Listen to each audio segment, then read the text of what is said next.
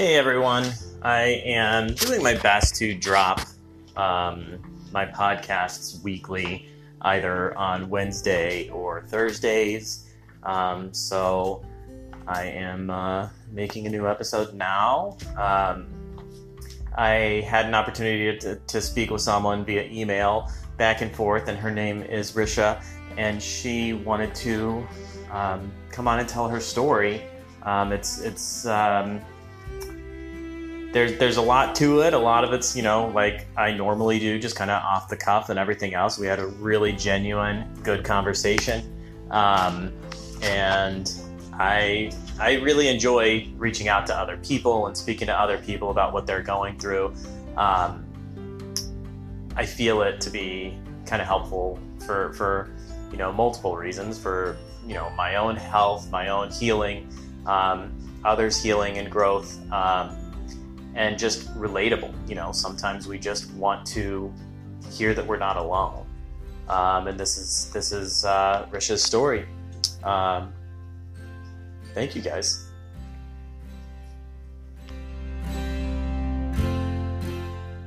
Oh, so I mean, let's jump into it. Okay. Okay. I uh, I consider myself to be an awful storyteller, so I'm not real. I am kind of neurotic, but I, I'm like, all right, I'll write down some notes. It's the first time I've tried to write it all down. It was it was an experience in itself, I suppose. Right. Um, Yeah, I feel So- like notes notes are helpful for sure, but yeah, I, I mean, I guess it's just kind of yeah. I mean, I guess for at least this episode slash in you know discussion, it's just kind of laying out your story. You know? okay. Okay.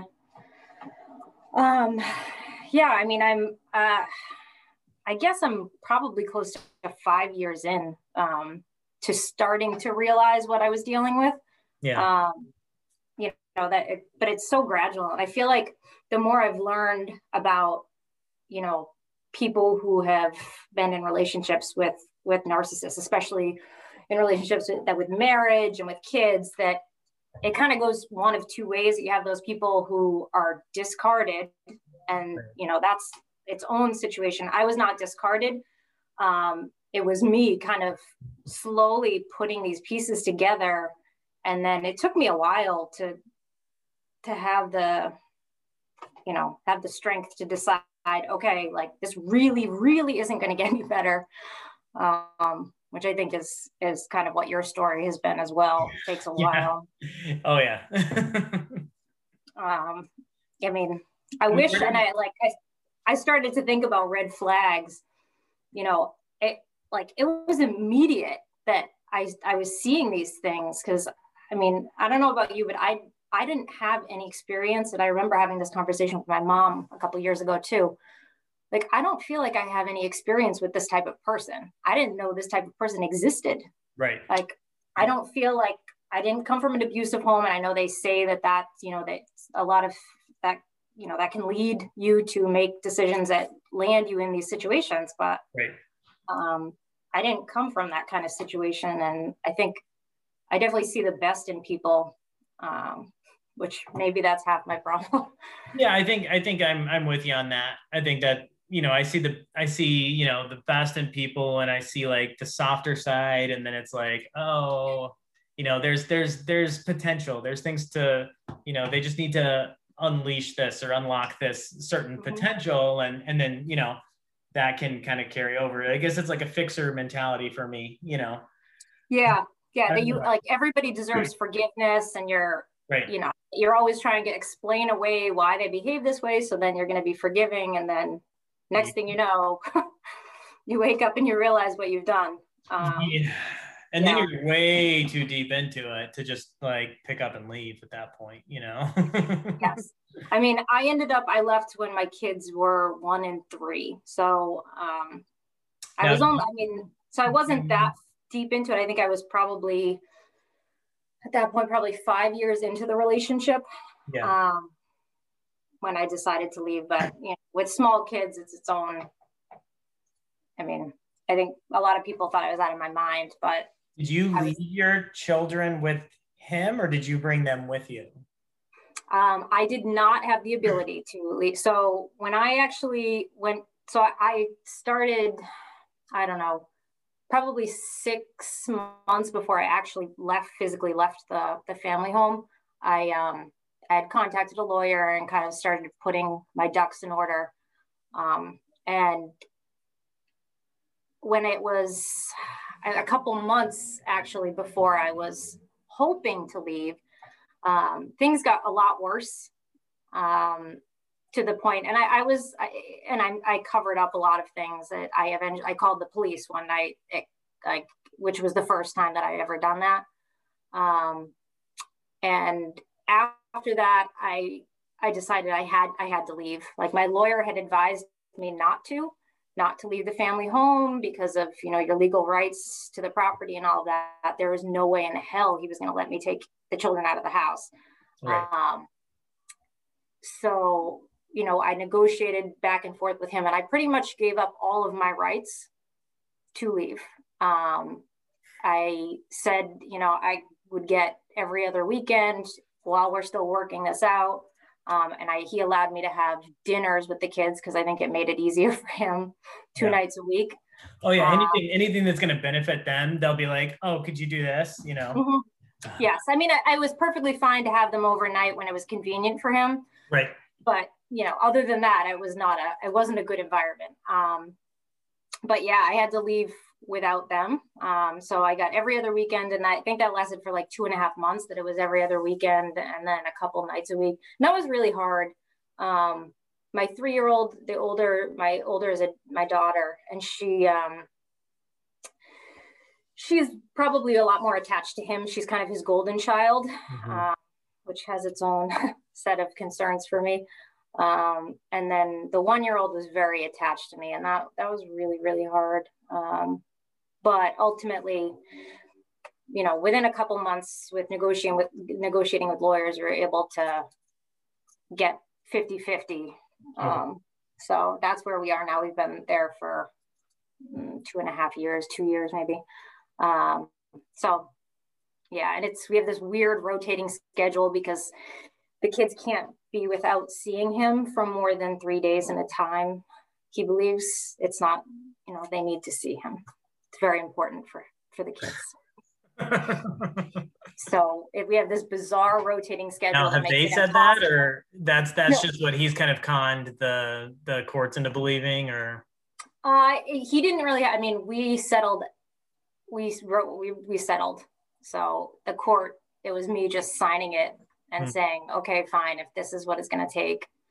Um, you know, I think you know you said it and other people that you get like Trish was saying that you just you just want out. Yeah. Like and in retrospect, like I do think I could have fought a lot harder. Um, at the same time, I don't know how much more I would have gotten because right. I think, you know, where I live is a state that favors 50 50. Um, there's really no documented reason besides like I have chains of emails that seem insane and some behaviors, but it's really hard, I think, to to show a court a court that you know someone is emotionally abusive. Right. And, my kids are young too, so they're really compliant, um, which I think helps him. when right. they're teenagers, I'm really nervous. I just, I just, I'm still stuck. Like, there's so many. I feel like there's so many cases where there is so much coercion and manipulation and trying to trap the other parent and screenshot, you know, threats, you know, screenshot, mm-hmm. I'm going to send that to my lawyer now, you know, that kind of stuff to where it's like, how is, how are the courts still just looking over this? How are like the laws still not, you know, putting something into effect in the United States that like this is an issue? Like, this is a topic of, of, of something that needs to, I don't know. It just. Well, no, you're, but you're right. There is that. So in the UK, they've got coercive control on yeah. the books now, but yeah. it is, it's on a bill right now. I don't remember where I read it, but it's on a bill right now um, for in the US. Good. Who knows how long that's going to take, but right. it's right. somewhere.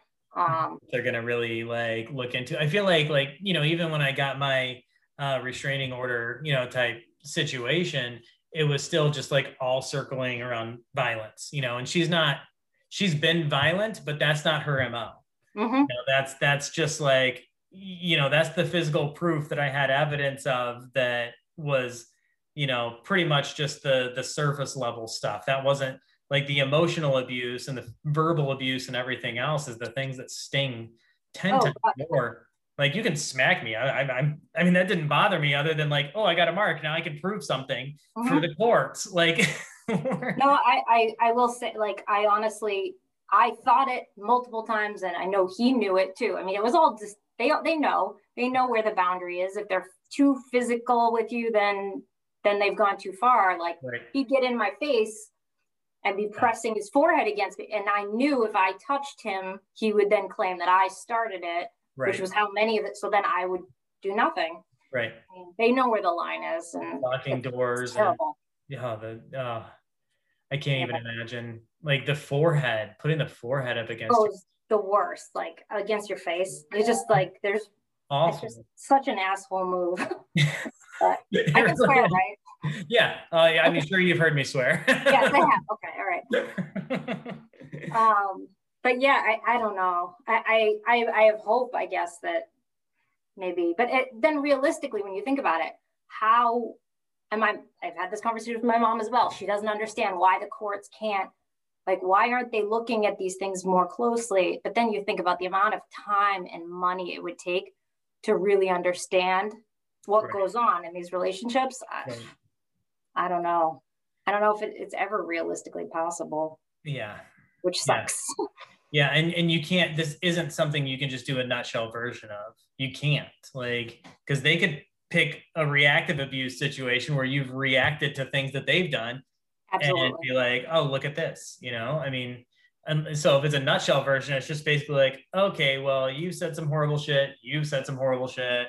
Let's just keep it 50 50. Like, is it going to make a difference at that point? Unless you like are willing to spend 80 grand and, yes. you know, like just really nail it to somebody. But I mean, so tell me about the beginning. Like, start the where, where where did you meet this person? I mean, how did it develop into what it was? You know. So uh, we we worked in the same school district. We're both teachers.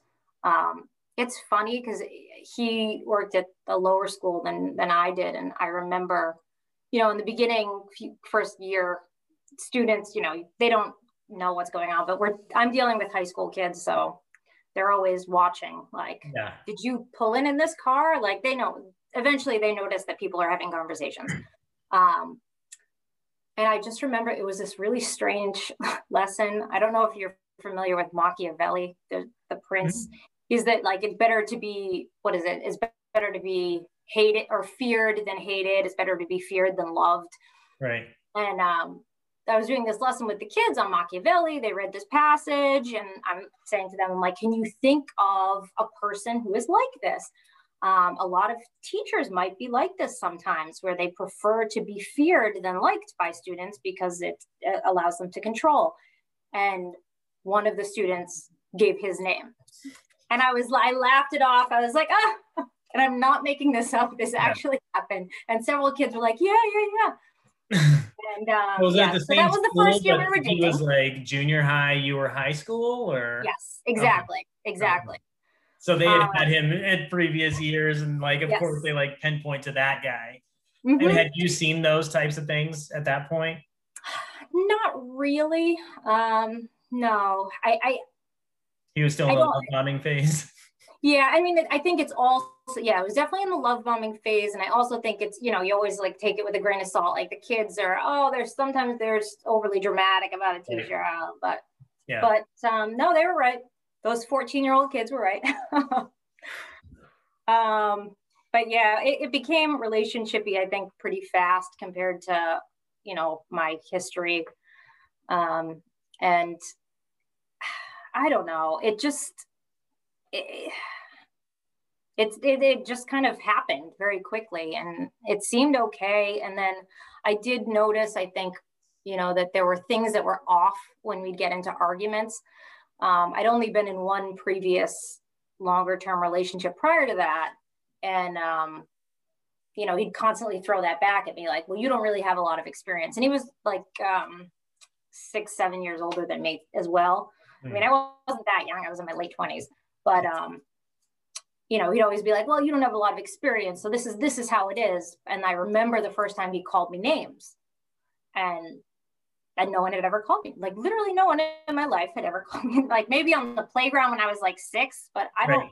like no one I loved has ever like labeled me as something. They might really be mad at my behavior in a moment. Totally fine. Right. But, um, yeah, the first time he called me names, I left. I was at his house. I got in my car and I'm like, nope, and I left. And I had, I clearly had boundaries, like, and I, right. You know, I knew that that was wrong. And I remember driving back and like he called incessantly as I was driving back to my house. And, um, you know, I, I, I said to him, like, no one's ever said anything like that to me. And then again, kind of wearing me down to say like this is what's normal i didn't really mean it i'm just upset and like i, I don't know oh. but i remember that conversation that brings up some memories for me too. Yeah. Yeah. Yeah. the the whole like playing it off like it's normal. Like, well, what no. what's a what's the big deal? Like, and then they going back and like retracing it. Wait, but this is what happened. And then you said this, and then I did this, and like, you know, that just like trying to like reiterate it in a way to where it's like, do you understand how I'm right now and and how you're wrong? Like now, if I re-say it, like you know, it's just like no, but you called me names that like yes, and you didn't need to call me names. Yeah. Oh, it's yeah, and I think the first few times I heard names was really shocking because I'd never been talked to like that either. And the same thing, it was just the boundaries were set, and I just let them, let her walk all over them. You know, like yeah.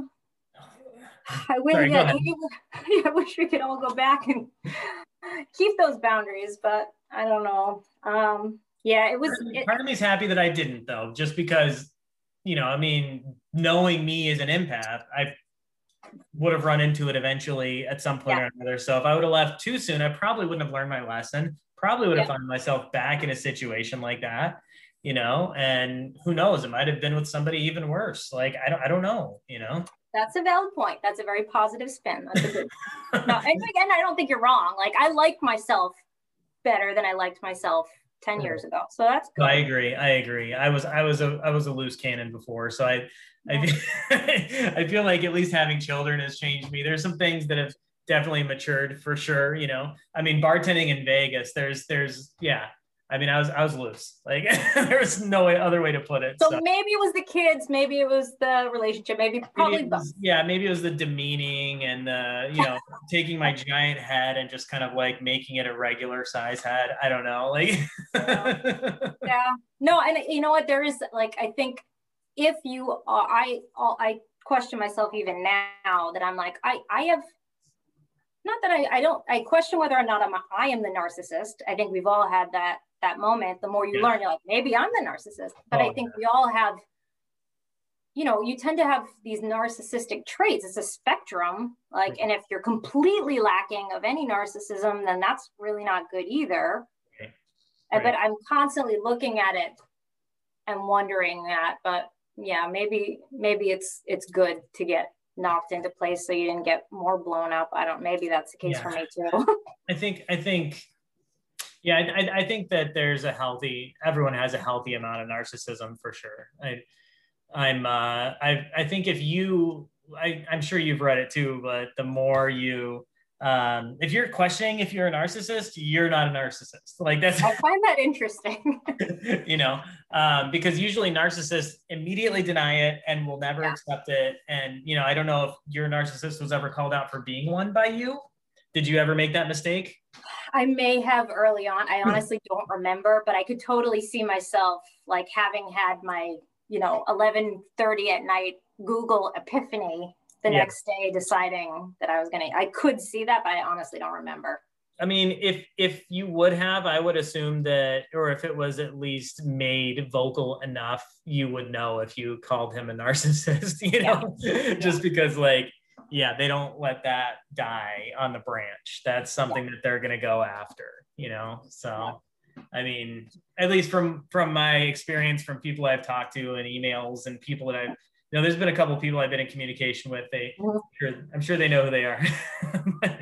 I made the mistake of calling my ex a narcissist and now, you know, he's looking things up or now she's looking things up and they're, you know, she took this test and blah, blah, blah. And now she's telling me she's not a narcissist because they had to go prove it to me by taking this, are you a narcissist test? And then they told me that I'm the narcissist. And then it's like, Mhm. the same thing happened for me. And it's just like, I'm not a narcissist. I took this test and I took that test and I took this. And, you know, but I did notice that you are. I did notice like reading over things that you definitely are. You've done this and you've done gaslighting and you've done projection and you've done, you know, and so there, it's just, oh, it's just painful. And then for months after that, it just never ends. Like, you Yeah. know, ah, bleh, it's the worst thing you can do.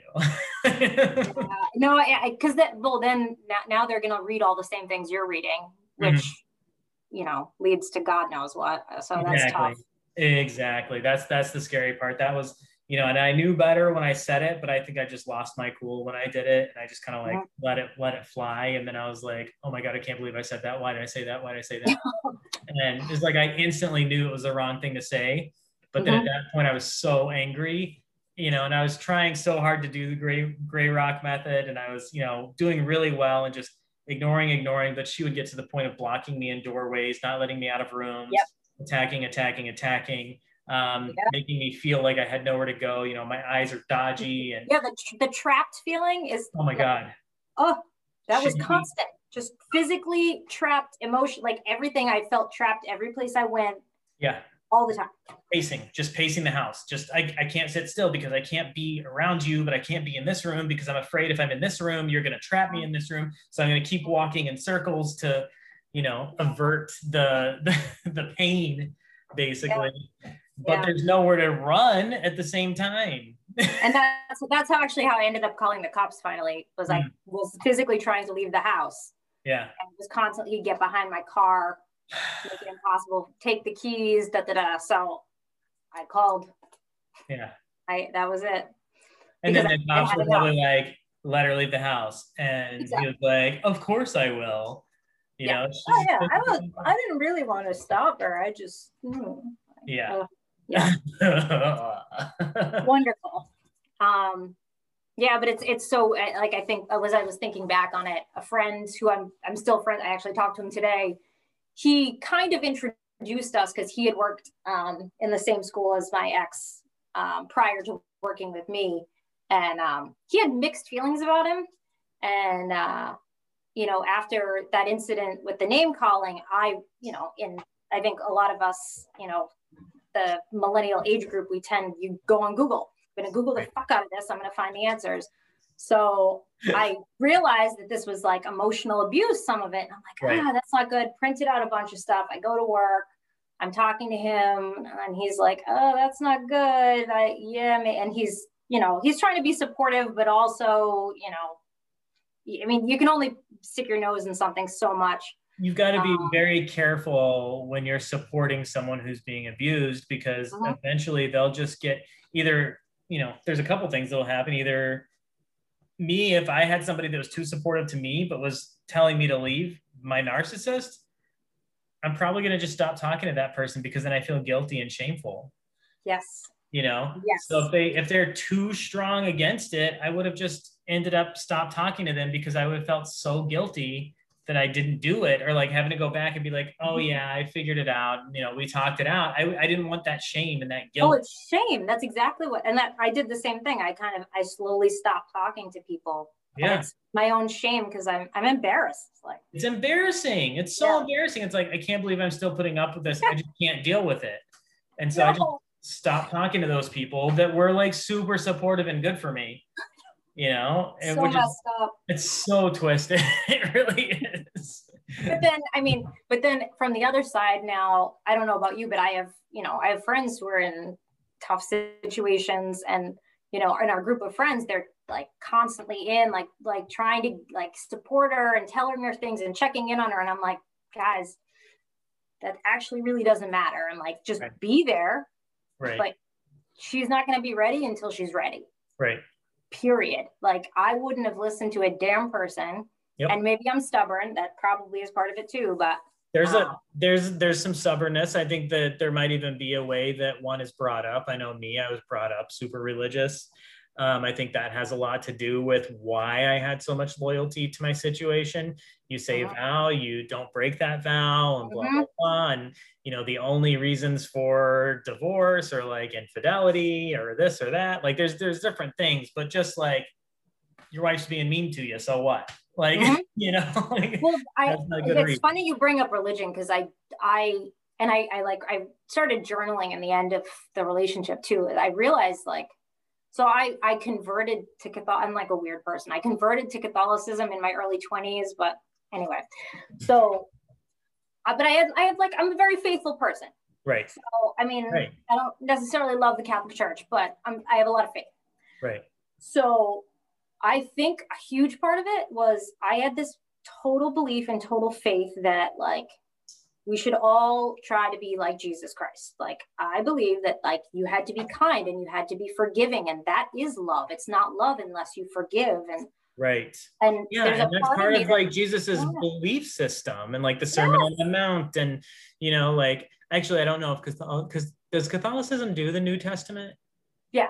Okay, that Yeah, yeah. maybe it's a different religion that does only Old Testament. I don't know, but the Hebrew, yeah, if you're Jewish, it's just the Jewish. Oh yeah, Jewish. that's that's what I'm sorry. Yeah, that was really stupid of me. I should have known that.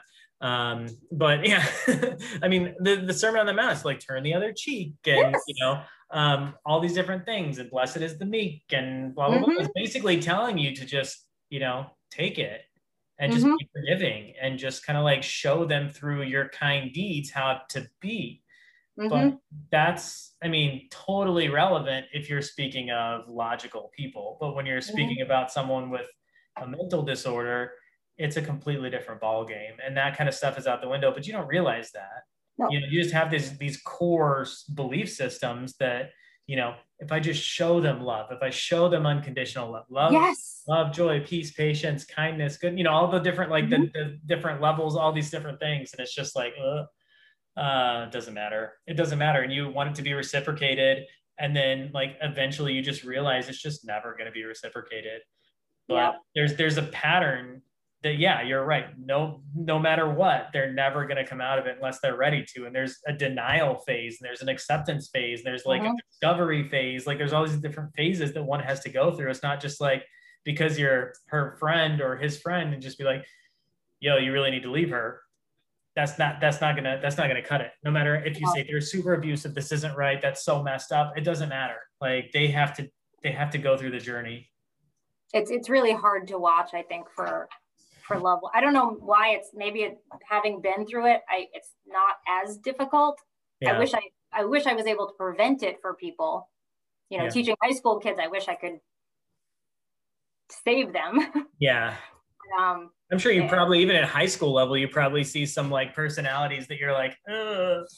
Sure Yeah. red flags in some kids yeah, yeah, yeah, they do. I do. I do. Well, now that I know, now that I know, uh, yeah. I mean, and you, you I, I think we all get out of these things, and we, you you end up with a PhD in narcissism. Like you read everything.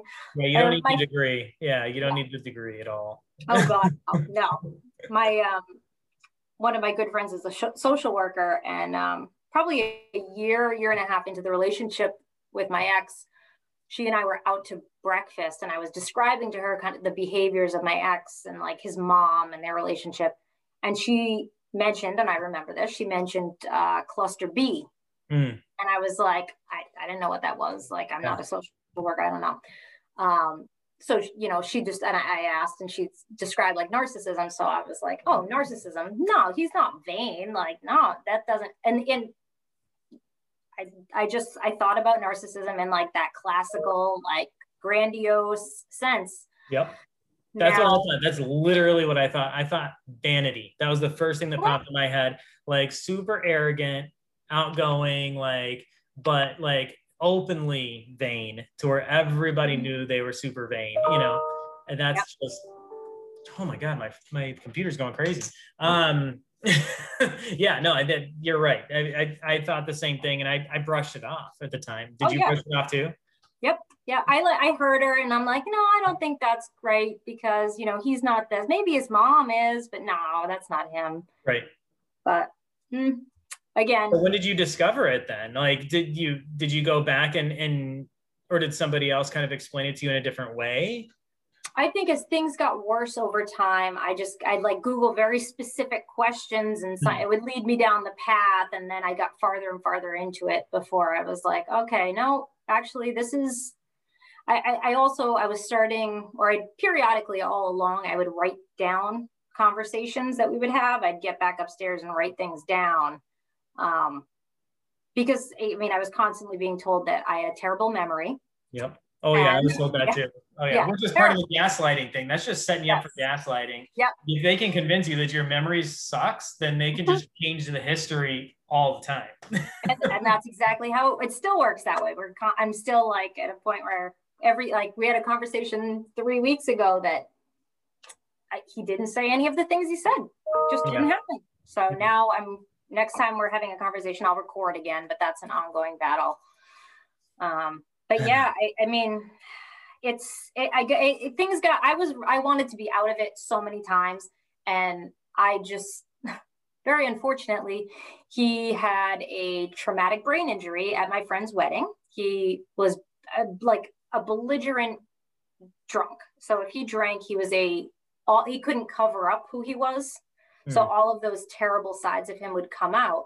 Yeah. So at a friend's wedding, um, you know, he was completely obnoxious and a couple of my friends were escorting him out and i was i was done at that point like i was done again like this was it fine and um yeah he he fell someplace in the city we were in and uh i didn't couldn't track him down it took like 14 hours to find him at a major hospital he had fallen and hit his head so um with that it was great I was then rolled into this this cycle, and part of it was there's um, like trauma bond there, of some sort. Yeah, like the and the guilt, like I had let him leave on his own, and right. Um, my friends were the last people to see him as they left. Like they just let him go outside of the hotel. I mean, where were you at this point in your relationship with him? Was it was did you kind of already know who he was at this point? Uh, we he was starting. It was becoming a little bit clearer. Like we couldn't, we didn't, we weren't like crazy drinkers, but we were in our twenties, and you know we'd go uh, socially, and then we drink, and it always ended terribly, right. like really, really bad. Yeah, because he could not just have fun and be friends like with people. He would always like he got got into a huge fight with a friend like a month before, with a friend's husband a month before, and um so it was already a kind of a precarious situation. I, w- I was, I was, I was just kind of done with it. It was, but then this happens, and now I'm like, now I've got, I'm the only connection with his family. So I had to call the family and explain, like, he's in the ICU, he's been intubated, like all of this shit, and, and then I'm, I'm in it. Like, he had a bad relationship with his parents already because they had tried to force him into uh, counseling. When I first met him, he wasn't speaking to them because yeah. they said they wouldn't have a relationship with him unless he sought counseling. Of mm. course, he explained to me that it was all their fault because his mom's a terrible narcissistic person, um, which is partially true, I'm sure. I, I mean, she never treated me that way, but I can see things. Um, but you know, so their, their relationship was not good. So, you know, he got out of the, he went, he was in the hospital, then he was in a rehab for a few weeks. So the whole thing was probably three and a half weeks. And um, he gets home and his parents live out of state. They live, you know, two and a half, three hours away. He doesn't have any family. So now all of a sudden I'm also a caretaker. Um, and again, it's a sense of obligation. Like, I mean, you can't I'm not going to dump someone who just had a head injury, even though 12 hours prior, like I wanted to. I was gonna say, um, how did you feel about like secretly? How did you feel? I'm just curious. Like, oh, I just I felt I had felt, a head injury. Were you like, ooh? Did you? Yeah. Was there a part of you that was like, I hope it was bad? like, I know that no, sounds horrible. I know that sounds really mean, but like, I know with me, there were so many times where my ex was like, I think I have cancer. I think I have cancer. And there were thoughts inside my head. You know, you don't say them out loud, but mm-hmm. if you've been abused for years and years and years, there's a part of me that was like, like I started fantasizing about what Mhm. life would be like without her. And if she did have cancer and if she did pass, then I'm like, oh, would I have to fake like I'm sad? Because I feel like I would feel really free if this was to happen. And that's so, so dark. And it's like No. they unlock the darkest parts of you because you've Mhm. been like you literally feel like you're you're you're trapped. You know, so I was just curious to know if like you had any of those thoughts. I do it now, 100% now. Right. Um, I, I, I said to, you know, my best friend, my mom, I, I mean, w- the only person in my whole life that I've ever wished would die. Yeah. Like legit. That's, Yeah, and then yeah, and I, I'm the same way. I've never terrible. never felt that. that's true. Yeah, yeah, and I mean, just because of the damage she's doing to my kids, I still probably wouldn't care. I mean, Yep. which sounds really awful. Totally Um, get clearly, I would never do anything to her.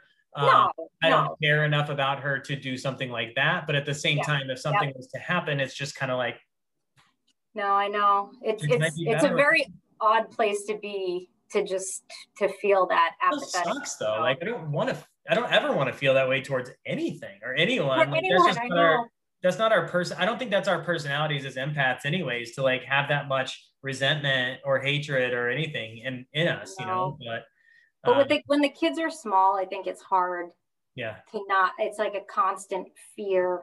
Like it's just. I, I mean, you can do everything in your power to try to separate yourself and try to gray rock, but they're still that's your those are your kids. Like Yeah.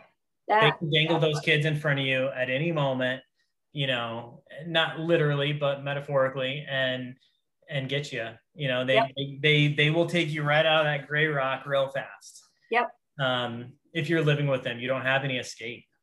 You know, Yeah. that's what I mean. I, I know I've talked to people in the past, and you know, still do talk to people that have been trying their best to kind of maintain and make things work and, and try all the things that they can. You know, which is admirable because I literally did the same thing. You know, Yeah. I, I was with my ex for what 12 years, I think, altogether. And yeah, I, I felt like I needed to leave. I didn't want to leave any stones unturned before Mhm. finally just kind of, you know, leaving. So, Well, I mean, we've already slipped into the dark side of it. I mean, the only reason I left is I was at, I was at the point where I was contemplating suicide. yeah, Um, like I, I just I was like literally I felt so trapped, and I'm not I, I I'm not a person who'd had suicidal thoughts in my life. right. Um, but it felt like I was so trapped, and there was no way out, and and I felt like me being in that house made the house more toxic for the kids. Mhm. I knew he was absolutely never going to let me, you know, take the kids. So that wasn't, I know some people have situations where the narcissists want that level of freedom to not have their kids, but he's like, he's Control, a, control, a, a grip on them. Yeah. Um, Because if he has a grip So- on them, he has a grip on you. yeah. And I, th- and they're really his only source of anything anymore. Both of his parents are dead. His brother, he doesn't really have any relationship with, and he has pretty much no friends, which His friends probably rotate. I mean, he probably gets new groups of friends just like mine. You Yeah. know, the only friends he keeps are those that are that are yeah. I mean, it, it's just whatever can fill her supply, but simultaneously. So either they're praising her all the time, and that's why they're friends, Mhm. or um, she's benefiting from them for her business or some kind of financial gain. So she'll put on that mask, you know, to Yep. make herself what she wants to make herself, you know, to them. So there is some long-standing relationships that has kind of surprised me. Um, But then again, the more I think about it, I'm like, oh, it's because this girl's a photographer and she's a well-known photographer and she does photographs for her flower farm and brings models and does all these things. That's why she's still friends with her. Oh, this Mhm. girl owns a yoga studio and has a lot of ins with other women that are into like that type of, you know, you Mhm. know, persona that she's trying to create. So of course she's going to show this best side of herself to these people. Mhm. Um, but then the ones that have just been like exclusively friends that there were no actual, you know, business related type activities from. I think there's only one friend that she has, and they've kind of gone on and off and on and off. And I think that they're both kind of just as toxic as each other in different ways. I think, I think that friend has um, has a codependency on her, almost like a relationship with a narcissist would be. So Yeah. she kind of worked herself into this um, you know, shame and guilt cycle because I've seen some of the text messages between them to where now, you know, she would be like the the flying monkey, quote unquote. Yep. Which she's done to me, which you know I hate using that term, but I don't I don't really know. I know that's a term that people are familiar with, but um, anyway, I'm I'm talking too much. No, Uh, you're not. No, this is good. Um, I don't know where I was. Um, yeah, I mean, so- the kid. yeah, the head injury. So that turned. Yeah, at the time, no, I did. I I I felt obligated. I don't know if I would say that I like. I didn't feel strongly about his health one way or another, but I felt obligated to be Of involved. course, of course, Um, yeah. And I would have felt obligated, but I would have secretly. Yeah, I give think, you know, I, I couldn't I couldn't see the writing on the wall clearly At that point, gotcha. either. yeah, Um, and then, you know, because I was serving as caretaker, he was out of work for a while. He was able to get, you know, some disability and things like that. But um, that it was like four four months. I mean, he it was fat. He was lucky that he, were, you know, that he was able to recover that fast. But um, I was there so much at that point. I was practically living there. So then a few months later, I moved in. So that then then we got a dog. So the dog, and it the dog together. The Yep, more the the, dog- more things you can get together. Mm-hmm. The dog was my idea. I always wanted a dog. This is going to be so great. But I will say that as the, you know, in the next two years, it was like I didn't leave, be, even though I wanted to, because of the dog. Like, where am I going to go? I need, I need a rental that ha- that I can bring a large dog into. Well, I can't do that, and I can't buy right now. So, you know, I stayed for the dog. I mean, I wrote it in a journal too. I mean, it's so Yeah. crazy Yeah. um but then moving and then oh god I- and then so i moved in in about a year I can see just- I can see your anxiety just in talking about it. I'm I'm the same way when I talk about things. Like a lot of times people can't see my face, but I'm just like, uh, uh. it's just yeah the more you think about how you got where you got it's just oh um no but so about a year later uh, another friend in the same group of friends is getting married. It's very weird how like we had head injury with one wedding and then the next wedding is happening and the night before the rehearsal dinner um his father had a massive stroke. So really bad. Um you know we drive we drive down to where where they, the parents live. It's like two and a half three hours away. Um you know dad's not it's not going to go well. Um so i am in the wedding. So i go back to be in the wedding and then turn around and drive right back. Um and dad dad dies. Now before dad dies he's like semi-conscious in the hospital. Um he you know he's he appears to be cognizant but i don't i mean who knows with that kind of thing the doctors really couldn't say. He was totally nonverbal not really responsive um, but his eyes are open and he's got some movement. So my ex asks his future sister-in-law so his brother's fiance. He asks to take her engagement ring to borrow it. He borrows the engagement ring. And when we're in the waiting room in the hospital, he asks me to put the engagement ring on and explains to me that his dad really wanted us to get married and that he wants to tell his dad that we are now engaged. At this point, like I had said to him, I will not marry you unless we get couples counseling. yeah. But his dad is about to die. And apparently this is his dad's dying wish. Which I, I don't even I don't know. Maybe if that's even who true. the hell knows? Yes, who the hell knows? So I Yeah. put on this damn engagement ring. We go in. He puts my hand in his father's hand. I don't know if any. I don't know. If, I, I would never. I would like as a parent. like what normal person would be like my dying wish is to see you marry this person like that's i don't know that that just seems really far-fetched you know Oh, and I mean, so much about this poor man's death is so dysfunctional with this family, so many Yeah. things.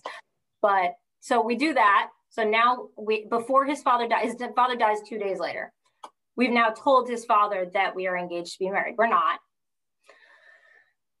so like a month and a half later on his dad's birthday, we hike a mountain and he proposes on his dad's birthday, who just died. A, So- week, a week later, you said? Um, about a month and a half, Oh, month maybe two half. months. Yeah. Okay. So I, again, like, what am I gonna do? Say no? Like, you brought Right. me up. You, he's in tears. My dad loved this place. This is so like, oh, it's just. I, I wish that I didn't. I wish that I had said no, Yeah. but th- that's not who I am. Like, I was. I, it's just a I feel like there's so many boundaries there that are crossed, Mhm. and it's so that's so manipulative on a really deep level. Mhm. yep. Wow. Yeah, I can't. I can't. I can't even imagine what I would. Yeah. Say. I mean, of course, you're gonna say, yeah. You know, like Yeah. who, who wouldn't? I mean, you'd have to be stone cold. I mean, but I mean, you could have. Like, there's ways that we I could have. could have done it in a Mhm. way where it's like, you know, it's kind of like, you know, if a dog dies and then you want to go buy another dog, it's like, why don't we wait until let's handle this first. And then once Mhm. we handle this, then we'll move on to this. Like there could have been a way to say it, but like you're so caught up in in this person and their emotions and they're crying and it's just so intense. It's like, Yep.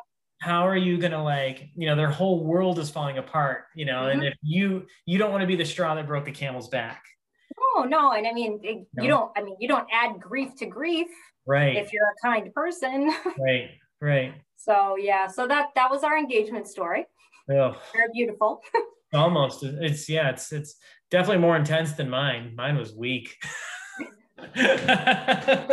mine was just a lot of shame, shame, shame. You know?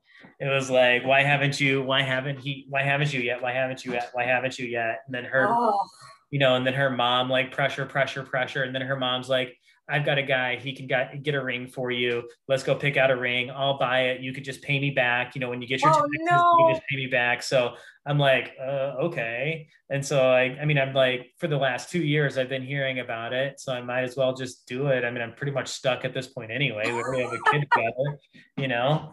And then I think it was like, I don't even remember what it was. It was just some random Saturday. Um, I had the ring and I was like, I don't know how to do this. And like, I think it was because I didn't really feel it, you know? totally. And so I didn't know what to do. There's so much.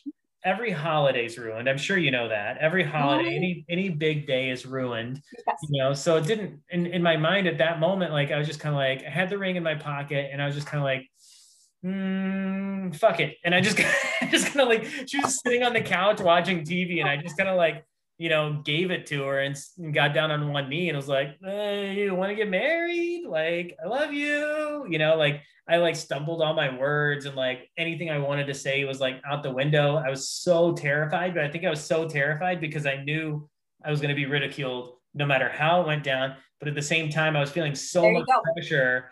I was like, I have to do this because if I don't do this, I'm going to continue to get ridiculed. So I can't wait for the perfect moment. I just got to do it because like I've got so much pressure on me, you know, from her and her mom and everyone else to like finally tie the knot. Like I feel like she'll just be happy to get a ring after all this time. So I just kind of did it. And then and then I was just ridiculed forever. Anytime we'd watch a TV show. Oh, look Oh no. look how romantic he is. Look how he proposed. Oh, look how much he cares about his woman, you know, or about a wedding or their vows or whatever it was. Like, Hmm. oh man, that's so romantic. Look at him on stage. Look at him at a ball game. Look at him, you know, professing his love for his woman. I mean, you just gave it to me when you were hungover and you know, Now, did she do it like, oh, I'm just kidding around with you, like the play, like the ridicule that's kind of a joke, or was she Playful. straight ridicule? Like, there was it was it was a lot of it was like when we were together alone it was kind of play it was more more ridicule when we were mm-hmm. around other people it was definitely more playful oh, okay, yeah, Yeah. so when we were around other other people it was more just kind of like hinting poke.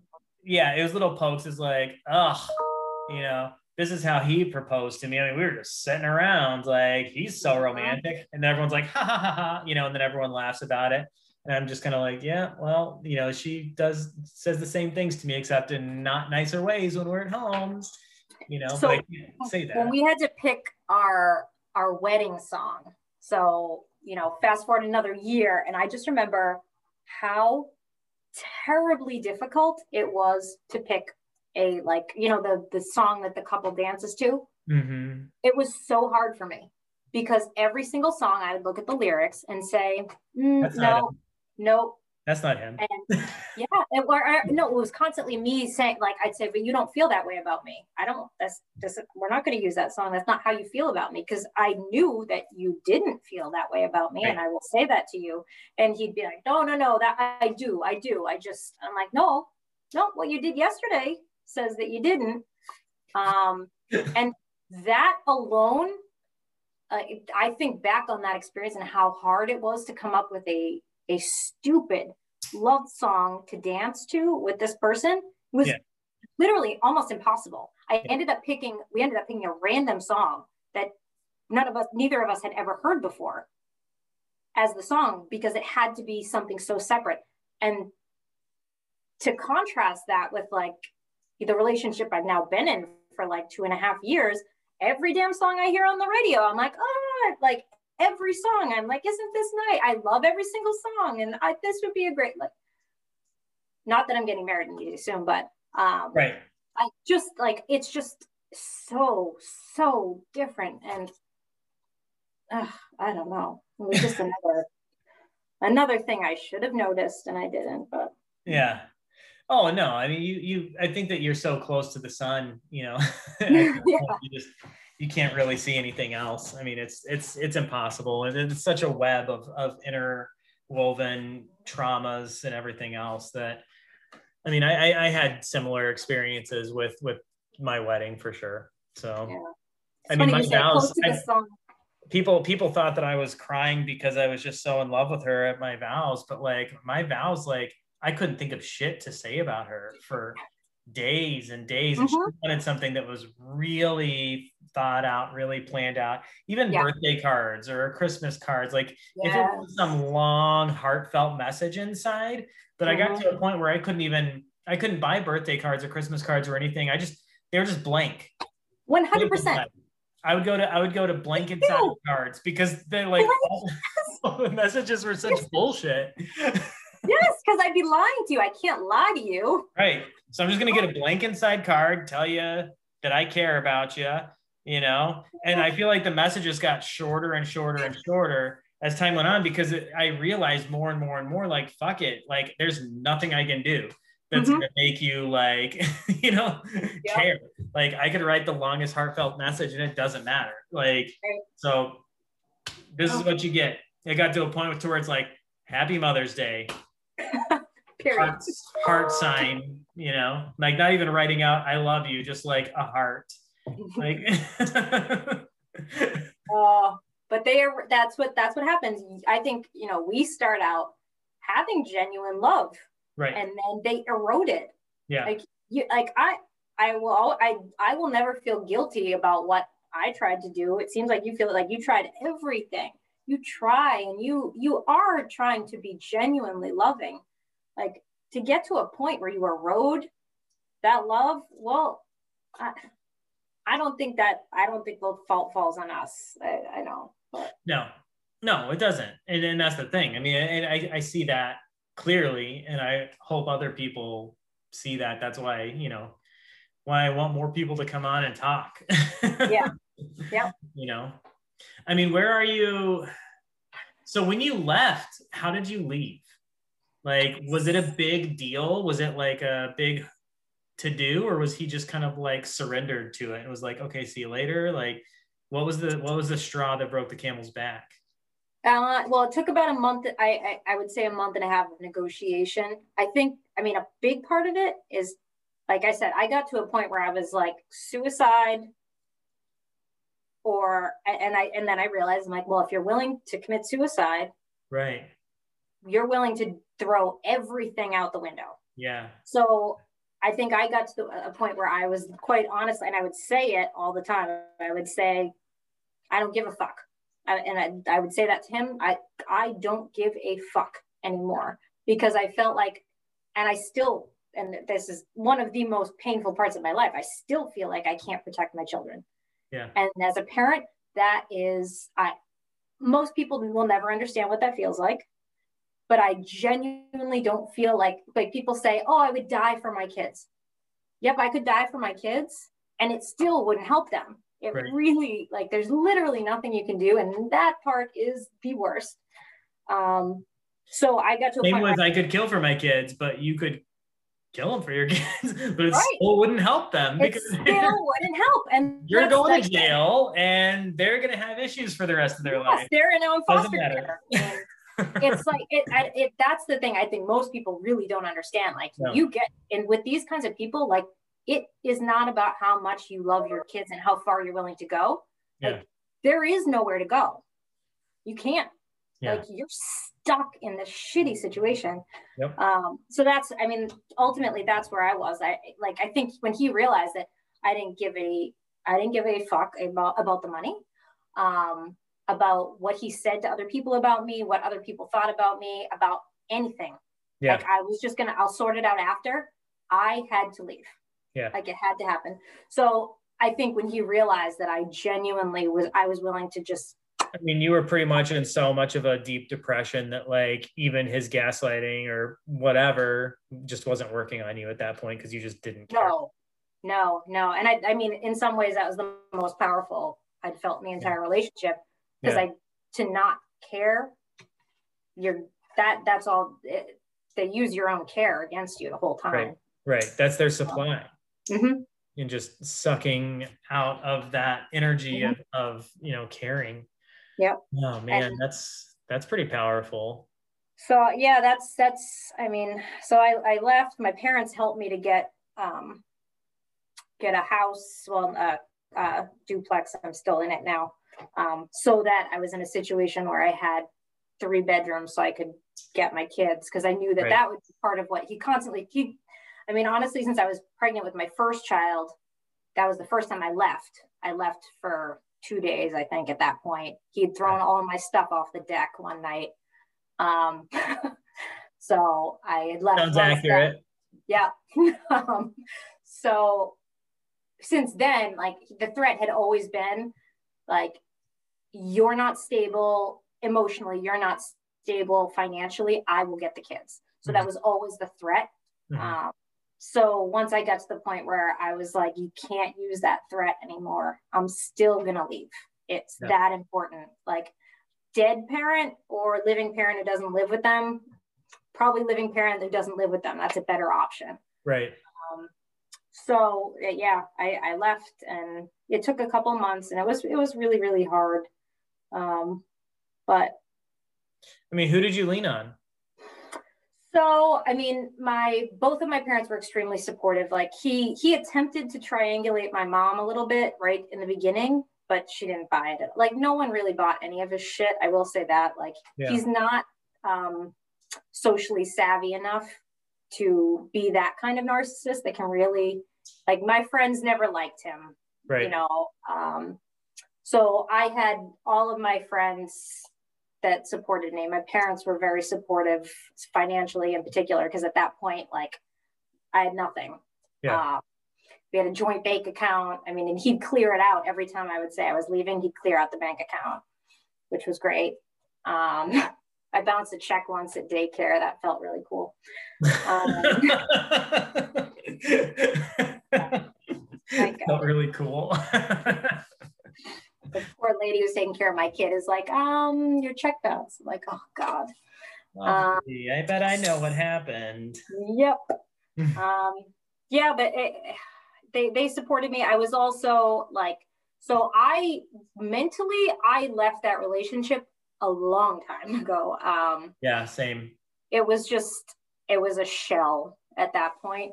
So by the time when I was when I had already said, you know, I'm planning to leave when I was in, we were, you know, we were separated but living in the same house situation.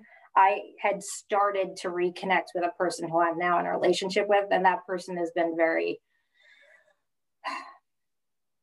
uh, very helpful. I will say. I mean, in the beginning, I will say, you know, he's also got a an ex, but a very healthy person, um, and I took a lot of advice about how to do it well and do it in a healthy manner. Um, it took me a while to realize that that was impossible with what I'm dealing with. Right. But um, yeah, so all of those, I, pretty much everyone in my life was very supportive. I was very lucky. Truly envy people that have like healthy exes.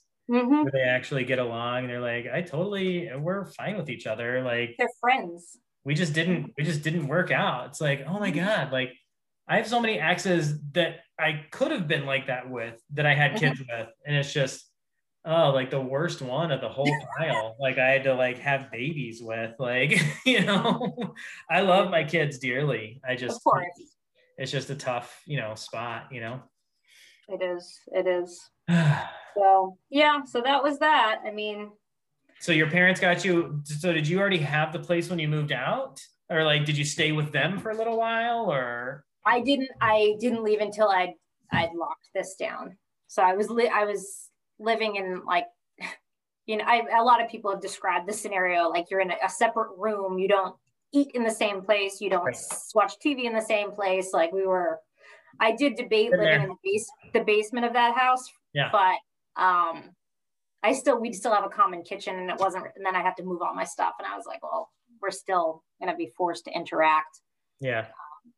So yeah, we were apart for a long time before I actually moved, and then I moved right in here. And um, yeah, so he knew he knew that you were looking for a place. He knew that there was a deal going on for the the new place for you while you were still staying there. Yes. And yes. he I mean, he, he didn't try to manipulate and gas. I mean, I, I mean, I feel like he would have, but was he trying yeah. to hoover you in and try to keep you from doing that move? Yes, yes. There were lots of attempts. I mean, I was resolute by the time, like, this was like two years coming. Like, yeah. I pretty much made up my mind on New Year's Eve of, and then six months later, I told him hmm. that it was it. So I was, I, I, I was pretty hard and fast on my decision at that point. So there was really nothing he could do. Um, I would have been terrified staying there, like staying with him like for your safety? You know, were you yeah, worried about your safety? Yes, yes. And there were many times that then that's the point where I ended up calling the cops for the first time. You know, I, I was never like no matter what would happen, um, I just I don't know. It's the embarrassment. There, there's so much embarrassment there. Yeah. Um, I didn't want people to know yeah. that I was dealing with that. I mean, I feel like even being like someone uh, like almost a public figure you're you know being a teacher and stuff like that like you know that's there's a lot of of there's a lot of pressure. There's a lot that comes with that that you don't want those types of things getting out there. No no i mean he would if if it came one of us would lose a job. Yeah. Um yeah. depending on who's at fault. So that's a huge problem too. Um so yeah it was it was tough but you deal with what you deal with. And then I got out, and that was hard. And within uh, two and a half months, then we had a 50 50 parenting schedule. So that was good. Um, I mean, he went through two lawyer. Well, he went through, he he went through three lawyers.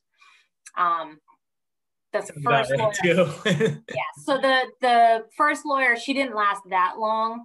I don't know if he fired her or she fired him kind of thing. Hmm. He's very difficult, as you would imagine, like right. very demanding. You know how they are. Mm-hmm. Um, the second lawyer was a very much more experienced lawyer. So he's the one who actually took us through most of the negotiation of the agreement. And oftentimes, you know, we'd be sitting there and he'd like, I think a lot of the times he was explaining to him, like, you're not going to get that. You need to bend. And I don't think right. he liked that very much, but it did because it was a much older gentleman with a lot of experience. He did seem to listen. Right. Whereas the first woman was like a young woman where I feel like he felt that he could just muscle her. And then the third lawyer, so the second lawyer decided not to work with him anymore after a while. Understood. Yeah, I know what that meant. And then um, the third lawyer is another young woman, and she's the one that we actually went to court with. And even the day we went to court, I mean, he was going on about some absurdity of like he knew something and he wanted it to be written in the, into the agreement by hand at the courthouse, but he wouldn't say what it was. Because there was some kind of manipulation to the taxes that he thought he was going to get me. and his lawyers his lawyers like rolling her eyes and she doesn't know what to do with him because she can't she couldn't control him. Right. There was nothing she could do.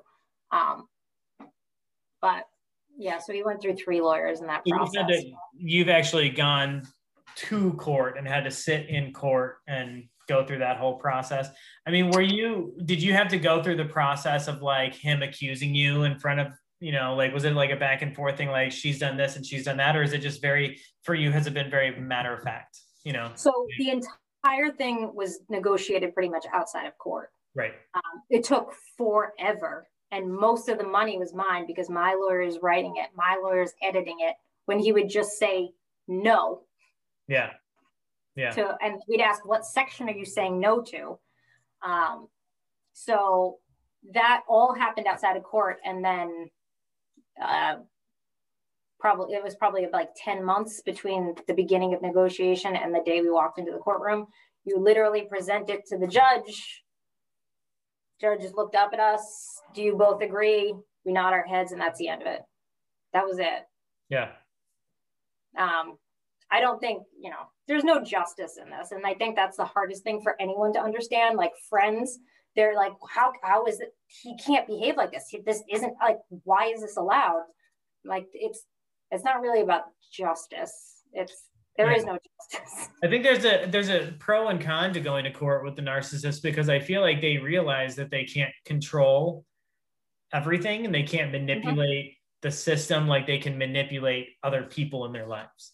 Mhm. Uh, so I feel like that's a good point, but then they also see what they can and can't get away with with certain things, and so then they're just kind of like, oh, well, I can work within the confines of the law and still fuck with you. Yep. And I know that like even though it's documented, I know that there's nothing that can be done about it. Like I can still be a complete asshole and still do things, and there's not really much you can do other than you know take it. Yeah, you, well, you file for contempt and it costs you a lot of money. Right. And then uh, it's just, they're told they have to follow the agreement. Like, they're, Yeah. I mean, I don't know. I mean, I, I know that the last episode with Trish that she was saying like she wishes she went to court. Um, but I think that, that in her situation, she's also dealing with a lot more money. You know, I wasn't really trying to get money. I just wanted, I just wanted a fair shake to the house that we were living in, which I Right. didn't get, but I didn't care. Yeah. Um, Yeah, and I think I think for me it's it's more or less like I just know that my entire relationship with her, you know, since the beginning has been, you know, like what she can get out of people. Yep. What she's gotten out of me, what she's gotten out of her grandfather, what she's gotten out of her mother, what she's gotten out of her father, like all these different people in her lives that have basically just like been a constant financial supply for her where she just kind of dipped into the well and pulled out gold like and mhm. and just kind of been continuously handed things and just kind of like cried about it and whined about it and bitched about it. And if you don't do it, then the next thing you know, it's just like shame on you, shame on you, shame on you for not, you know, taking care of me. Why are you not supporting me? Why are you not doing these things? You know, and if you go to do anything like getting a haircut, getting new shoes that even though you haven't bought shoes in two years, like you're ridiculed forever, you know. Um, so it's just, you know, she's always dipped into the pool of money. So I think for me, a big part of it was like I knew that she was going to fight over money. Like, Yeah. you know, she's already kind of showed that when I first moved out. I mean, ours was way more more dramatic. Even though it was coming, she I feel like she knew it was coming. I was sleeping in the fucking basement for I mean, for like it was crazy. I mean, like I'm on a I'm on like ah, I mean, our basement isn't finished. I mean, it's it's kind of finished. It's not like a dungeon, you know. I mean, it's it's okay. Um, but it wasn't livable, you know. And she was like, Well, you could just you know, we could just not be married and you can stay down there and we can still raise the kids together. And, you know, I got that one too. Yeah. yeah towards like oh what's wrong with this like let's just stay married for the kids and like we don't have to mm-hmm. like be intimate we could date other people like we could you know you you can create your own space in the basement and like Yeah, I was gonna. He offered me an open relationship, an open marriage. I was like, when have I ever wanted that? right yeah yeah i'm just like no that sounds awful so then you could like if i started dating somebody you could just ridicule them and like tell me all the things that suck about them and like ridicule me and you know like it's just like I know where that's going. Like that, that wasn't even a thought really. Like I thought like two seconds into the future on that, and I'm like, yeah, no, like yeah. that that doesn't make any sense. But in their own head, I mean, they, they just come up with all these scenarios to still kind of keep control over you. But I mean, yeah, the, the I think the whole point there was just kind of like, yeah, when I left, it was it was just like going through the court system. I I was done. If it wasn't for my sister, I was done. You know, yeah. like, she was just kind of like, trust me, you're gonna regret it. Like if you don't fight for it, you're gonna regret it. Um, yeah. Get a lawyer, do this, do that, do this, do that. You know, and I was just kind of like, I don't care. Like I don't care uh-huh. about any of it. I just want what's fair. You know, and she's like, but what you're getting right now isn't fair. Like, yeah, she wants to go out with her friends. You guess who's there? You're there. She wants to go do work on this or that. Like you're there. Like every time you're off work, you're there. You're watching the mm-hmm. kids she's showing up at 2 a.m. and kicking you out of the house. And then you go back to your apartment. And that's what was happening, mm-hmm. you know, at first. Um, and I would do it for the kids. And she was of course. You know, dangling that carrot over my head of the kids saying like you you know you were there for them for so many years and now you're not there for them and shame shame shame on you and mm-hmm. you know, i remember sleeping on the couch waking up at like literally like 2 or 3 a.m with her just being like okay buddy okay pal pack your stuff up. Let's go. Let's go, buddy. Get get the hell out. You don't live here. Get out. You know, it's like she's like drunk, like showing up at 3 a.m. Yeah. and like treating me like complete dog shit after like bending over backwards. Then I've got to get up at 8 a.m. to go to work. So then I've got to drive, you know, 40 minutes back to my house and then like somehow try to get some kind of sleep and then wake up and get ready and go to work.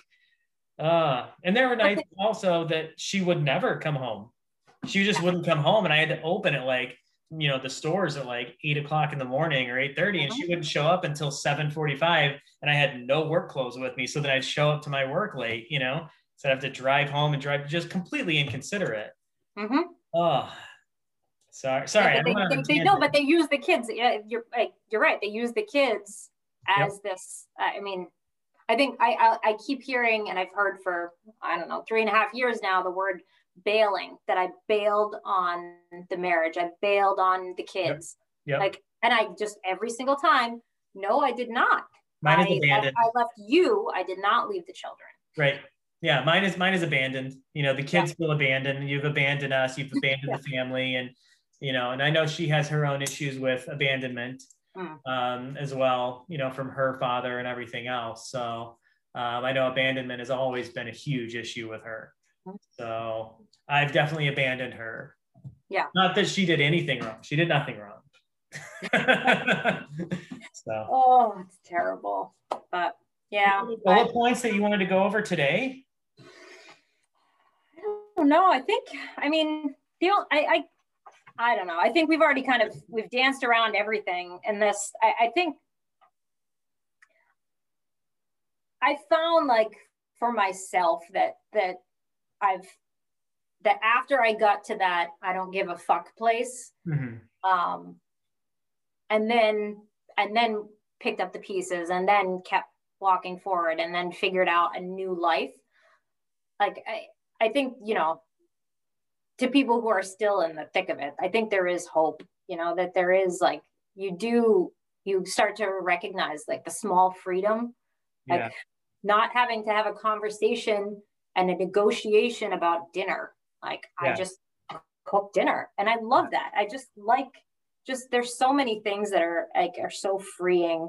Yeah. And I have like I there I was like I'm I'm like a once I had my kids, like I'm I'm a single mom with a one year old and a three year old. Like that's a lot. And yet it was easier than being yeah. married to that person. I had more free time then. Yeah. Um, and I don't mean I don't mean in the sense of like only 50 50 parenting. Like in those two to three days that the kids were with me, I was still able to accomplish more. Right. Um, because you're I'm not carrying the burden of all of his needs and his wants and his feelings mm-hmm. and being responsible for all of it all the time. Because yep. it's just the kids and I, and now we've just functioned. So yeah, no, I'm, I'm the same way. When I have my kids, it's just it's it's always just so peaceful. Even when they like I mean, I feel like they hold a lot of anxiety just because they have to live with her, you know, a significant amount of time too. But when I have them, it's just chill. You know, they they even expressed that to me last week. You know, when when I'm yeah. when I'm with you, I'm just relaxed. Like we don't really do a lot, but you know, we do and we do. We go for like hikes and stuff like that. But Yeah. like I think, you know, he means my older son specifically means like we don't do a lot because he's not having to, you know, do all the chores for the farm, you know, their flower farm and everything else that Right. she's got going on. And I'm sure she's she's kind of utilized him as like the new role to, you know, the new Yeah. caretaker role um, to to feed her supply, which sucks. Um, yeah, and you have to you do have to worry about that. yeah, I know. I've been worrying about it a lot. I know. you didn't need to be told that.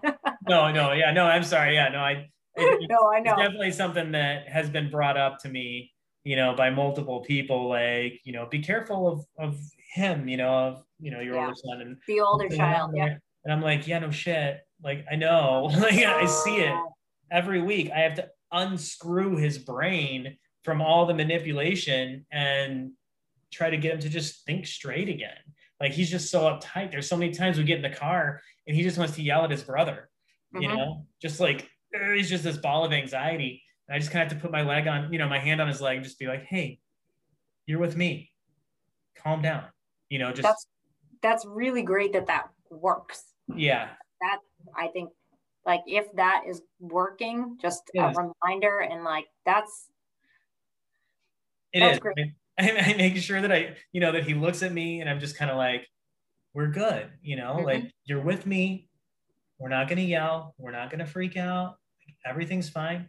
Let's take a breath mhm. and just be chill, you know, and I'll just keep my hand on his leg until he just, you know, and he will, and he'll breathe and he'll do breathing exercises, just kind of like, okay, you know, just Yeah. kind of breathe it out a little bit, you know, and then I'll just kind of, you know, rub his back a little bit and like, we're good, man. Like, you know, we, we're, we're loose. We keep it loose. Let's have fun. Let's be chill. Like, you know, I mean, we, we can get serious when we have to get serious. If we need to talk about things, we can, but you know, just this, this yelling at your brother because he said something you don't like, and then he yells, then it's just back and forth. Like, Hey, when you're with me, we're good. Like, we don't have to do this. And like, maybe that's the wrong message. Maybe it's not. I mean, I feel like it's important to stress it just because I'm having to counter what she's saying to them about me, you know? So you don't, uh, this is, I mean, I'm very concerned that I see budding narcissistic traits in my daughter. So you don't see that at all with your kids yet?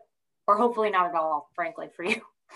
I think I see, I don't know what I see. I just see my sons being, my, my older son specifically. My younger son, I think, is just like, he's more like me. I Mhm. really do think my younger son's more like me. And I think that eventually that's going to play a big role in him getting more um, shit from her. Yeah.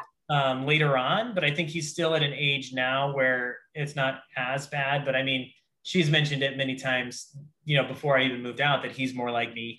Um, also, he looks more like me, apparently, according to other people, you know, and that's always been a big thing for her. Anytime anyone would be like, "Oh my God, he looks so much like his father," you know, she would freak out. You know, I'm Mhm. sure you, I'm sure you're familiar with that. I'm sure you've gotten that too, to where if like they say, you know, your kids look more like you, then he gets all pissed off. Like Yep. it's just a competition. Everything's a competition. I don't know how many times it was just like, I can't believe they would say that he looks more like you. He totally doesn't look more like you. He did, have you seen his eyes? Have you seen pictures of my? And then she'd go and dig up pictures of her as a child, dig up pictures of her grandfather, of her mother, and be like, look at that nose, look at that nose, look at those eyebrows, look at this, look at that. I'm like, okay, what, what you know, like I know what I see. I remember my pictures. Like I know, like I mean, multiple people saying this. They're not just saying this. Like they they, Right. they see it. But whatever. Like you want to make it a competition? Yeah, I can see how they look. You know, he looks like you. Whatever. Like it. shut up. Like, like why are you digging Yes. up pictures? Oh, it's so stupid. But anyway, yeah, I think I think that my older son is having just tolerance issues and patience issues. And I think that he is developing a little bit of the, the vanity thing, you know, Mhm. like the, um, I think part of it is just being a teenager, but the other part of it, I think, is that she's really critical of other people, Yes. you know, um, really critical. Like you go out to, you know, even for a drive, and I just, you know, she would just criticize people, the, the way they drive, the way they look. If somebody's walking down the street, like, what's that person wearing? Oh my God, look at them like where are they going like there's always something to say you know you Yes. go to a wedding everyone's having a good time and she's just there critiquing like the dresses and critiquing this and critiquing that and like oh my god why would they wear those shoes why would they put the Mhm. groomsmen in those ties like oh they look awful why is that girl wearing a backless dress like she looks like such a slut like just saying all these horrible things about people Just no joy. No, no joy. And I'm just like, let's just have fun. I'm here to have fun. And then it's just like, oh, she looks, oh, like, who's that? Like, and if I would talk to somebody for more than five seconds, I'm ridiculed, like, for not giving her the attention. And it's just, it was just like a constant stressor. And I'm just kind of like, I got to a point where I didn't care. You know, I Yeah. just knew it was coming. I knew that there was going to be some, some, you know, pushback no matter what I did. I didn't want it to happen. I didn't know how it was going to happen, but I knew it would, you know? Yeah. So, I mean, but I see, I see those types of traits in my younger, my older son when he talks about like video games and different things. And it's like, oh, why does this person have to do this dance when he like snipes me in this game? Like, why does this person have to do this or that? Like, oh, that's so lame. Like, they're such a loser. And I'm just like, dude, what are you talking about? Like, you don't have to make fun of people like for whatever skins they pick in Fortnite or whatever, you know, the the way they choose to show their emojis or emotes. Emotes. I'm so old. I have no idea what you're talking about, so you're fine. It's okay. No, it's just it's just random things in like video games. Yeah. I didn't know any of it either, but I chose to like invest myself in his reality because it's Yes. important to him. Um, I don't play him with him. He begs me to, and I try to, and it's just like I suck at this too much. But I'll watch you. Like I'll watch you. Like you know, because I want to know what's going on in your life. But he just sits there and just ridicules and criticizes other people on Mm. YouTube videos and other things, and I'm just kind of like, you got to be careful with that. Like you just take a step back like oh, okay you don't like the way they said something like that's fine you don't have to like the way they said it but like why are you being so harsh like you Yep. don't need to be that harsh you know and i think he realizes that like he'll come out of it and he'll be like you know what i'm sorry i am being too harsh and like part of me just yeah part of me just wants to be like you know what? It's not your fault. Your mom sucks. Like the reason you're like this is because your mom's like this and she ridicules everyone. So you feel like you're getting that acceptance from your mom by ridiculing people as well because she'll just jump right in with you and like you both can have like a bitch fest about stuff. Right. and and that's not the way i communicate with you. Like that's you i don't say that to him obviously but that's that's kind of the you know that mindset of just like this hate he just it's kind of spewing hate and i Mhm. feel like it's you know unnecessary and so i'm kind of like like i said i'm just unbucking his brain basically every time i'm with him you know so Every little bit, every little bit helps. I mean, yeah. yeah Um, I, I, I, I worry about my daughter. I worry about her a lot, but Yeah. that's an entire conversation. that's a separate one. But yeah yeah and we got time you know do you do you ever feel like you see different things in the personalities or is it too young still Uh, well, she's six now, and Oh, okay. I definitely do feel I'm I'm really really worried. Um, I got her into play therapy. He agreed to it because he thought it was about his mom's death, which that also happened after I decided to leave. Um, so there was a lot with that as well. Both of his parents passed away. Um, so yeah, I, I got her into play therapy when she was four, and then with COVID, you know, play therapy over a computer with a small kid is not doable.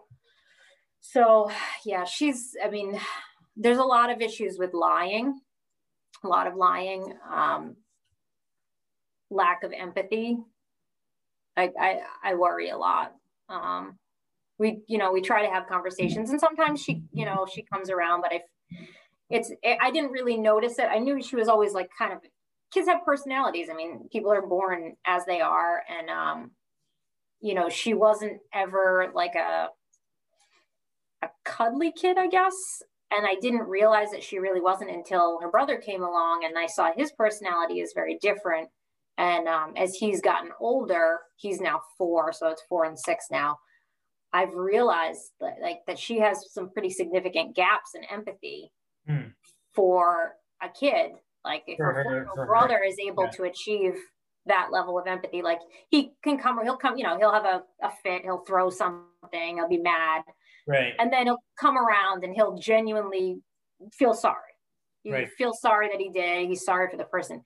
She very rarely gets to that point.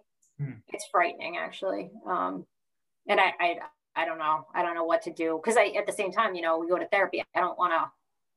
I don't want to say too much. I don't want to say really anything. Yeah. um, do you ever talk to the therapist one on one about those? I mean, I'm sure you do, right? I did. Well, yes, I did get a couple session. Well, not a couple, a couple minutes because with the therapist, every single time the kids went to therapy, he would insist on being there and would come into the room every time. Oh, overbearing. Yes, yes. He, the kid, ah. literally, the children could not go to therapy without him in the room because he's very important. Um, And then the therapist allowed him to be in the room during the therapy? Yes.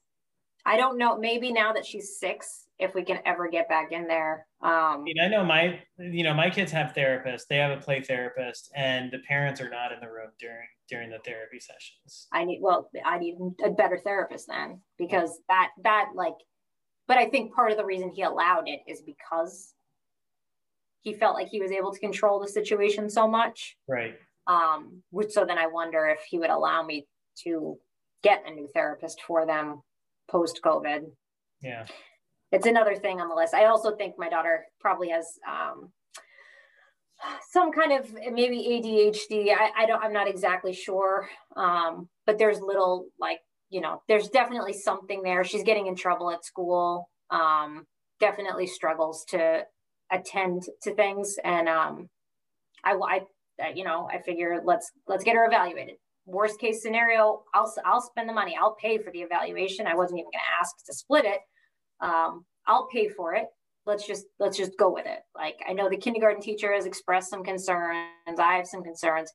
He of course doesn't see any of these behaviors and doesn't understand but said you know i'd be willing. Okay great. Yeah you look into it and you let me know. But then um, i pissed him off because I didn't do what he wanted to do like a week and a half later about something completely unrelated. And then, um, of course, it was no, you may not get her tested anymore. Um, I was told that since it is um, genetic, I had to get myself diagnosed with ADHD first, and then he would allow for her to go through the process. So I don't know. I haven't even, I don't know. It's one of those things, it's just too much to really. So many hurdles. Yeah, it's pick your battles, you know? Yeah. One, one, one, one step at a time, really. Yeah. So, but yeah, I, I worry about my daughter a lot. I, I don't, I don't know. It's, it's tough because I mean, as much as, you know, there are so many ways that you can model empathy and talk about it. Like, I, if you don't if you don't have it, you don't have it. You can, you can, yeah, you can emulate it. Mm-hmm. But that's what narcissists do. They just right. emulate I'm it. just teaching her how to be more manipulative. Right. right. like so it's really really tough and, and and you know her her little brother struggles with her a lot i think because of that and i and then i also of course like i'm self-critical i'm constantly looking at myself and i'm like okay am i projecting or whatever like my fear onto her now? Right like, is right. this real? Am i just seeing something that's typical six year old behavior and like i'm just uh, i don't know it could be it could be like a yeah. you know, i mean i don't i don't know. I know i feel like my my son my older son when he was that age was a little bit less empathetic as well. Yeah. Um, and every kid i don't know if it was if it was to a, an alarming degree or not. I remember at the time feeling like he was in his own world and i remember mm-hmm. feeling mm-hmm. at the time that he was lying more. Um, he doesn't really lie as much now. Well maybe not to me. I feel like he's getting more and more aware and more cautious of what he says to his mom. Um, mm-hmm. there's conversations i have with him about his friends and i'm like do you talk to your mom about this stuff? And he's like oh hell no. He's like oh no i would never you know, I'm like, yeah, right, you know, um, I'm just curious. Like I sometimes I'm just curious. I don't ever call her out on it. I don't ever question it. I just I'm just curious to know like what the relationship is there, you know. But mm-hmm. I feel like he's becoming more empathetic lately. Mm-hmm. Um, well, that's good. But I don't I don't know. I feel like he was. I those were some concerns I had when he was you know six ish. Yeah. Um, but yeah, so it might be something that they'll just kind of like start to figure out. Like I feel like a lot of six year olds, they're their own show. You know, they're in their Yes. own show, they're in their own world. Now they've got like YouTube at their fingertips and all kinds of stuff. Like, you Right. know, like they it's more like the Truman show now than it ever was. Like, you know, Yep. um, I feel like I don't know, there might be something I don't know. I Yeah, feel I mean, like I've talked a lot about um this yeah we we've talked a while so i don't know so if you guys i don't know if you want to you know if there's more things that you think of that you want to go over at some point um, if you want to just kind of call back or you know set up another time with an update um, Yeah, yeah, Yeah. we can do we can we can chat another time. Um I can talk about more of the contemporary tackling of issues.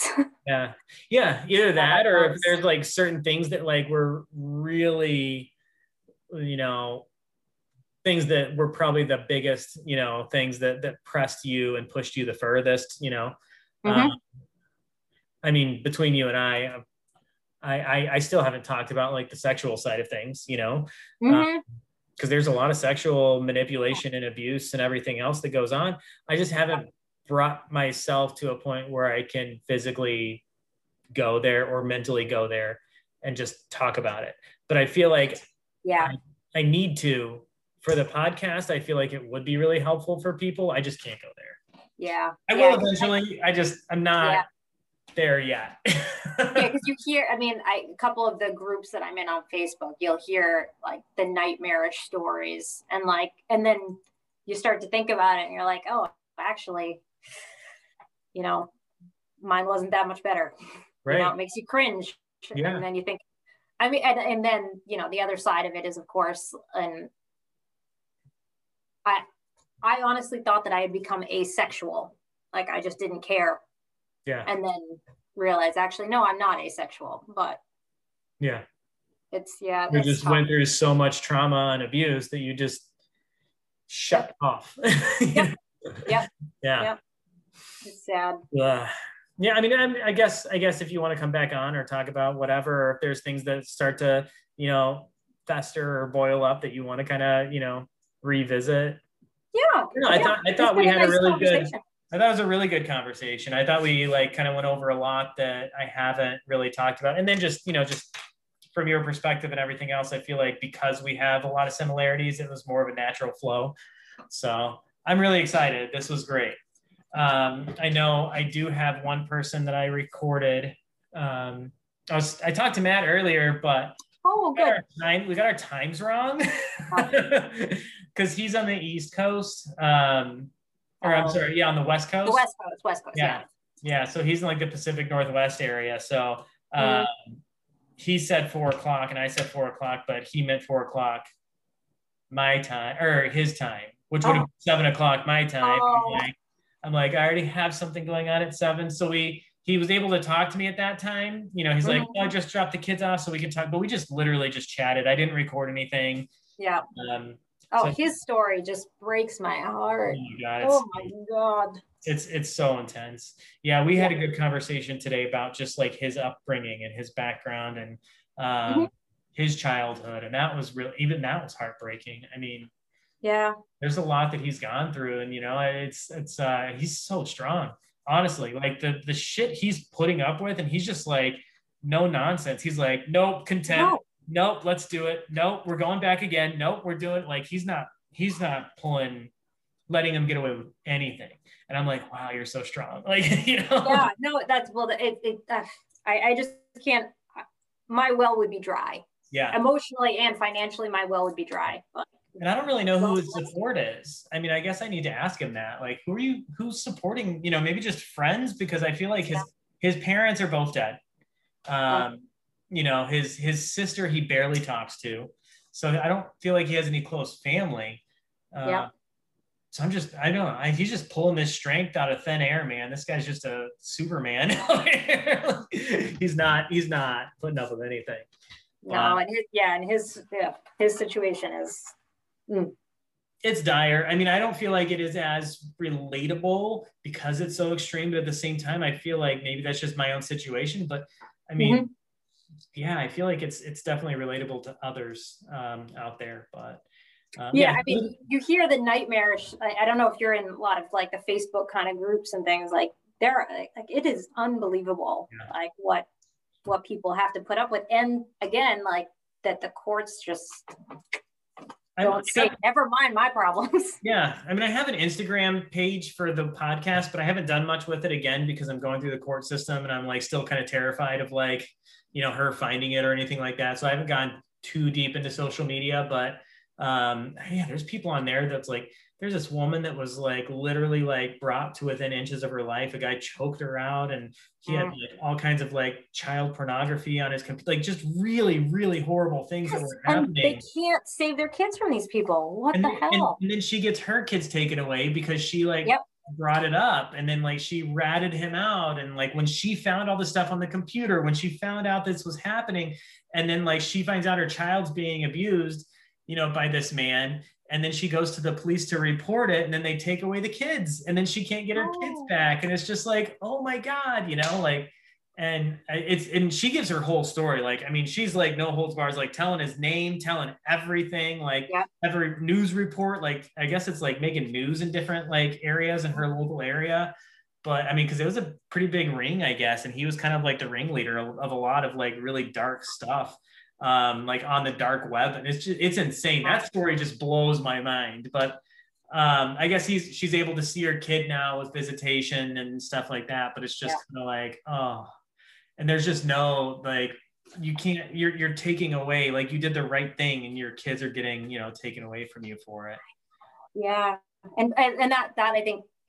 honestly one of the hardest things for me is that other people in my life who love me and support me will never fully un- because they don't have a phd in narcissism and i don't want them to because i don't no. want them to ever like but they really can't understand yeah like all of that and i, I don't want to spend all my time ex- like telling these stories because and sometimes they come out like i'll be like oh this lady she just got killed i can't believe like da da da because i and uh, you don't want to talk about it but yeah. they don't yeah they don't understand how nuts it is because you want to have faith as an outsider. You want to have faith in a justice system that will take care of kids. Right.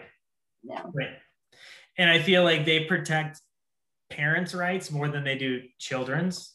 Totally. Uh, way too often and i think that's the the hard part. They're they're too concerned with like making sure that everything's fair between mother and father when sometimes it just legitimately shouldn't be. Yes. Like they and they don't take 100%. that into consideration you know? Yeah I mean, I guess you can't get it right every time, but I mean, no. unless, unless there's physical evidence, which I've even brought forth physical proof. I have physical proof. It still doesn't matter, you no. know. Like, then it's like, okay, here's this bullshit restraining order that we'll give you for like on a temporary basis until you come mm-hmm. up with another agreement and then we're going to dissolve this restraining order once you come up with an agreement now now you're both guilty now you both can't do these things so don't attack each other physically like that's not, that's not even the part I'm worried about. I'm not afraid of her at this point coming after me with a machete or something. I'm more, I don't want her t- verbal lashings, you know? Yep. She's got a sharp tongue and she knows how to use it. And, you know, I, I, I just want to be as far away as I can. But mm-hmm. anyway, mm-hmm. all right. Okay. I'll keep. I know, we can just keep going. We keep going. now we're just turning into it's just turning into a band. It's going downhill for me. yes, it is. It is. We have to it was really good to to talk to you. I'm really happy that we did this. So um, we got to do it again. I yes, mean, honestly, like you. whenever whenever you want to. So. Okay.